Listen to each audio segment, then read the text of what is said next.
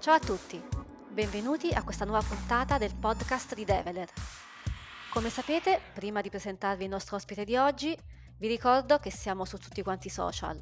Potete trovarci su Facebook, Instagram, Twitter, LinkedIn e abbiamo anche un canale Telegram. E inoltre potete ascoltare questo podcast non soltanto su Spreaker, ma anche su Spotify, Apple e Google Podcast e potete anche guardarlo su YouTube. Dopo questa brevissima parentesi pubblicitaria, vi introduco il nostro ospite di oggi. Si chiama Daniele, Daniele Dorazio, è un mio collega sviluppatore software. Ciao Daniele, benvenuto. Sì, ciao Alessia, grazie a voi di avermi invitato a questa nuova puntata del, del Dev Podcast a parlare di, di Rust e WebAssembly. Senti, Rust e WebAssembly. Io ovviamente non sono un'esperta, ma vedo che comunque in giro se ne parla poco. Come mai? Beh, sono comunque due tecnologie relativamente recenti eh, che hanno raggiunto la uno punto zero eh, negli ultimi anni, soprattutto, eh, soprattutto WebAssembly, eh, ma che credo che siano delle tecnologie che, siano, che sono qui per rimanere, perché eh, ci sono, c'è grande interesse sia da parte di, della, della comunità, della community, sia eh, interesse da, di grandi aziende. E non nascondo che sono due tecnologie che mi appassionano molto. Perché c'è tutto quanto questo interesse? Perché ti appassionano così tanto? Partiamo da WebAssembly magari e mi spieghi che cos'è questo strumento che sembra essere un po' una magia che va a sostituire il codice JavaScript e rende i siti web un po' più veloci, giusto? Studiato? È corretto? Sì, beh, questa direi che è l'idea un pochino più comune, il, il, il concetto generale. Tuttavia, secondo me WebAssembly ha, ha delle ambizioni più importanti. Quello che è WebAssembly eh, non è altro che un formato binario eh, di eseguibili eh, pensato per essere veloce, eh, pensato per essere sicuro e portabile.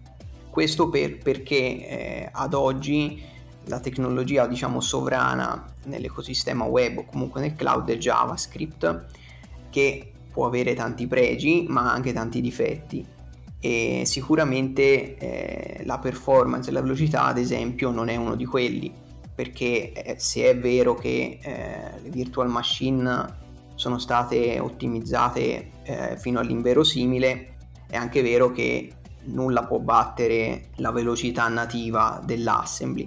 Quindi WebAssembly punta a essere una sorta di assembly portabile su più architetture. Eh, però se, se, se me lo concedi vorrei, vorrei soffermarmi anche su un'altra feature che probabilmente tengo di più, che è quella de, dell'essere sicuro. Al giorno d'oggi eh, diciamo, il web eh, sta diventando la piattaforma da supportare per ra- raggiungere un più ampio bacino di utenti. E il fatto che una tecnologia sia pensata proprio dal giorno zero con il tema della sicurezza tra i suoi principi, diciamo, è una cosa che fa ben sperare, perché per evitare le falle di sicurezza, diciamo. Sì, però la sicurezza noi la sentiamo particolarmente, è un tema veramente sentito in questo ambiente. Ma aspetta, quindi fammi capire. Mi stai dicendo che JavaScript ha fatto la sua epoca e viene rimpiazzato da qualcosa di completamente nuovo, più sicuro e più veloce? Beh, per quanto, per quanto molti sviluppatori lo vorrebbero, eh, WebAssembly no, non, non vuole rimpiazzare JavaScript, almeno non completamente. Infatti WebAssembly mira a essere interoperabile con gli altri linguaggi, mira a essere una sorta di, appunto, assembly cross cross linguaggio, una sorta di lingua franca tra i linguaggi di programmazione, e quindi deve essere possibile eseguire codice WebAssembly all'interno di un progetto JavaScript oppure in un, all'interno di un progetto Rust con, o C plus plus, eccetera. Questo perché sarebbe impensabile imporre agli sviluppatori di dover riscrivere un intero applicativo completamente in WebAssembly, sia perché comunque non è detto che abbia senso, eh, perché si può vivere con il meglio de- dei due mondi avendo la flessibilità e comunque la fa- facilità di prototipazione del JavaScript e, a- e avendo le performance di WebAssembly eh, uh, dove serve, quindi ad esempio in applicativi, in giochi tre D oppure in applicativi multimedia, diciamo. Sì, quello che dici obiettivamente ha senso. Ho sentito che citavi Rust. Cosa c'entra Rust in tutto questo? Anche Rust è un linguaggio molto giovane comunque. Sì, è relativamente giovane Rust, è più maturo rispetto, rispetto a WebAssembly. Quello che c'entra con WebAssembly è che, come detto, WebAssembly alla fine è poco più di un assembly moderno, diciamo, e chi ha scritto, eh, chi ha avuto la sfortuna di scrivere eh, l'assembly a mano sa bene che non è mai una passeggiata.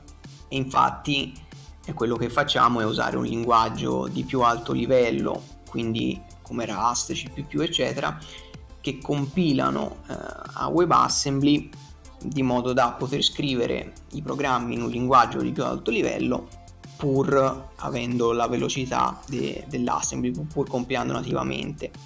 E tra i linguaggi che, che supportano WebAssembly, quello che ha l'integrazione e l'ecosistema dietro un pochino più maturo, secondo me, l'integrazione un po' più pulita, è, è, è Rust. Senti, ma tu prima hai citato anche, ho sentito, un C plus plus, quindi ci sono altri linguaggi che possono essere usati al posto di Rust, che sono Go, oppure un C plus plus come hai detto tu prima?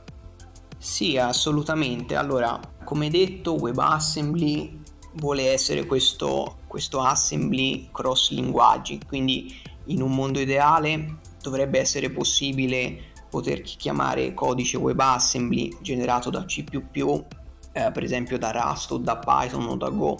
Ad oggi questo non è, non è, non è del tutto vero, perché mh, ad oggi compilare a WebAssembly eh, mi viene da dire che è più simile che è simile a compilare verso una piattaforma embedded, quindi con dei constraint, quindi con delle limitazioni eh, sulla piattaforma eh, su cui viene eseguito, soprattutto di spazio, di dimensioni del, del binario finale, che diciamo che rispetto a, a un classico eh, sito web. Questo perché, non avendo un runtime, alla fine è solo, è solo un formato binario di, di istruzioni molto vicino alla macchina, WebAssembly. Ci sono tante cose che vanno gestite a mano, quindi ad esempio WebAssembly impone una gestione manuale della memoria, quindi eh, bisogna allocarla e deallocarla manualmente. Questa cosa i linguaggi più moderni hanno deciso di affrontarla utilizzando un runtime, in particolare un garbage collector, quelli di più alto livello, mentre poi ci sono i linguaggi cosiddetti di sistema che forniscono sì delle astrazioni per gestire la, la memoria in maniera manuale ma diciamo automatica, come C e C plus plus appunto, senza dover, dover incorrere al costo di un runtime, perché il problema del runtime è che ti va a inficiare in maniera non banale sulle dimensioni del, del binario finale. Quindi, per tornare alla domanda iniziale, eh, ad oggi linguaggi che maturi, diciamo che hanno un'integrazione più o meno matura con, con WebAssembly, sono C, C plus plus e Rust, perché appunto linguaggi interpretati o con runtime tipo, tipo Go hanno un supporto sperimentale, proprio perché è difficile integrare eh, il runtime dentro, dentro il binario finale, quindi ancora il supporto non è ideale. Ma mi è parso di capire che tu però sei un grande fan di Rust, quindi noi assolutamente Rust e WebAssembly insieme, giusto? Sì, sì, sì, te l'ho detto, eh, secondo me è l'accoppiata vincente, sì. Io ricordo sempre che tu hai fatto anche un webinar per Develer su Rust e WebAssembly, che è disponibile su YouTube, la registrazione, quindi per chi volesse approfondire esattamente questo argomento può comunque guardare il tuo webinar che si trova su YouTube in questo momento, sul canale Develer.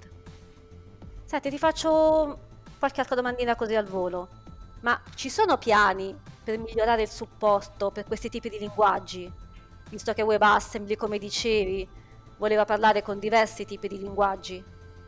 Sì, assolutamente sì. Come dovresti aver capito, WebAssembly è una tecnologia recente, eh, relativamente recente, che ha ancora qualche angolo da smussare e qualche cosa da perfezionare. Una tra queste appunto è aggiungere il supporto per questi linguaggi con un runtime e garbage collector.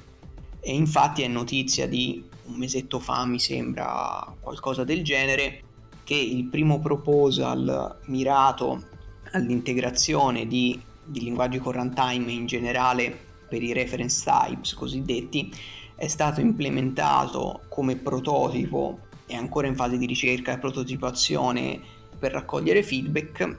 Eh, qualche mese fa è stato implementato in un progetto Wasmtime per vedere, per vedere appunto, per vagliare le ipotesi e per vedere se l'idea generale del, di questo proposal è giusta, se è la direzione giusta, diciamo.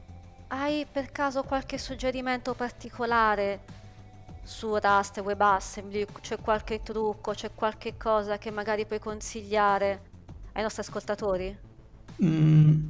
Questa è una domanda che facciamo sempre a tutti quanti gli speaker, perché piacciono tanto i suggerimenti o i trick o magari un consiglio da persona che usa queste due, questi due linguaggi, passami il termine. Allora, non, non so se può essere eh, definito come trucco. Quello che mi sento di dire è di leggere la documentazione, perché credo che la documentazione di Rust in generale, ma soprattutto diciamo delle librerie, dei framework, dell'integrazione con WebAssembly, sono fatte, sono fatte veramente bene, con cura, ed sono spiegati un sacco di dettagli eh, in maniera chiara e, ed esaustiva. Quindi non so se può essere un, considerato un trucco, ma sicuramente è un consiglio comunque dato da un esperto, da persona che li usa tutti quanti i giorni e sa che vanno fatte queste cose.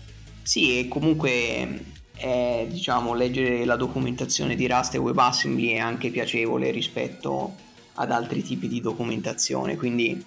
Senti, io ti volevo salutare, però prima di salutarti volevo anche ricordare che fra poco ci sarà Rust Lab, che è la conferenza su Rust organizzata da Develer, che si terrà online quest'anno dal dodici al diciotto ottobre. Vi consiglio di visitare il sito, il programma è ovviamente già pubblicato da tempo, rustlab punto it. E adesso ti saluto, Daniele, grazie ancora, sarai nostro ospite quando vorrai, se ti va ancora su Rust o su qualunque altro linguaggio o tecnologia ti possa far piacere, e buona giornata. Ciao Alessia, grazie e buona giornata anche a te. Ciao a tutti, ci sentiamo alla prossima puntata. Ciao!